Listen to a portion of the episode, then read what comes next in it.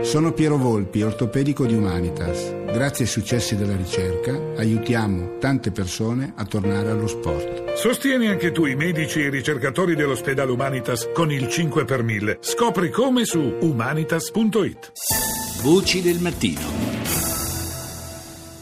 Torniamo a parlare stamani ancora una volta del caso Regeni, la vicenda tragica del rapimento, le torture inflitte, le sevizie e poi l'omicidio del nostro connazionale Giulio Regeni. Ne parliamo con uno dei due inviati del quotidiano La Repubblica che hanno seguito e stanno seguendo da vicino eh, l'andamento di queste indagini. Do il buongiorno al collega Giuliano Foschini. Buongiorno. Buongiorno a voi, buongiorno.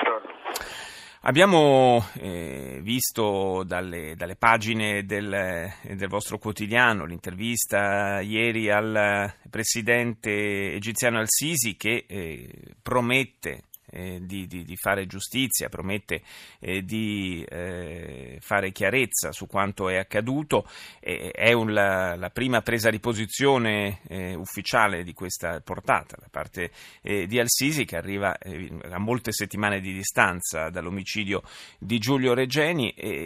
ti chiedo quanto, quanto, può aver inciso la, la determinazione con cui la, i nostri media e la nostra opinione opinione pubblica e anche la nostra classe politica che ha portato la questione con forza anche in Europa ha puntato i piedi sulla necessità di fare giustizia in questo caso?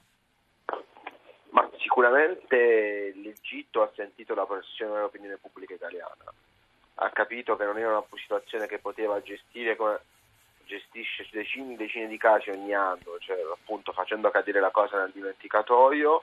Eh, in ballo, non è inutile nasconderci, ci sono degli interessi economici enormi nel rapporto tra Italia e Egitto.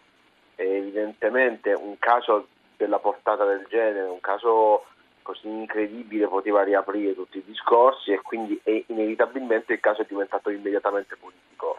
Insomma, ne ha parlato Obama addirittura, eh, ha chiesto chiarezza sul caso del genere, quindi è evidente che in questo momento è il problema principale nell'agenda politica di eh, che a quel punto ha deciso di mettersi la faccia e prendere un impegno politico, eh, ma un impegno politico che evidentemente va tutto verificato, cioè nel senso che l'obiettivo e il dovere italiano eh, dei magistrati sono bravissimi, ma anche della diplomazia è quello che questo impegno politico venga registrato volta per, per parte del, del Presidente egiziano, venga registrato volta per volta e verificato che effettivamente avvenga quello che fino ad oggi non è mai avvenuto, cioè che gli egiziani facciano un'indagine seria e la smettano di depistare. Beh, certamente eh, dal punto di vista almeno della eh, collaborazione formale con eh, la nostra magistratura e con le nostre forze dell'ordine qualche passo avanti è stato fatto, ma eh, per quanto riguarda proprio l'inchiesta in sé per sé di passi in avanti non se ne registrano.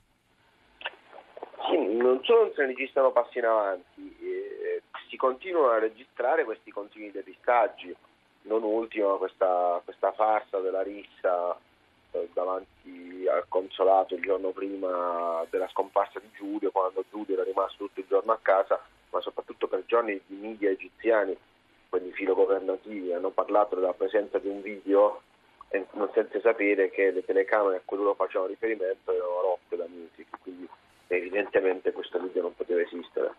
Sì, quindi è un tentativo di depistaggio anche abbastanza goffo, possiamo dire. Grossolano. Sì, assolutamente. assolutamente, come altre cose, altre dichiarazioni anche da, da, da parte di, di esponenti del, del governo, comunque della dirigenza egiziana che abbiamo sentito in queste settimane. Eh, certo, certo, è che se questa, mh, quella di, di, di Al-Sisi vuole essere una eh, tattica dilatoria nella speranza che l'attenzione eh, piano piano si smorzi, svanisca sul caso di Giulio Regeni, mi sembra di poter dire che questo non accadrà. Siamo tutti impegnati da questo punto di vista.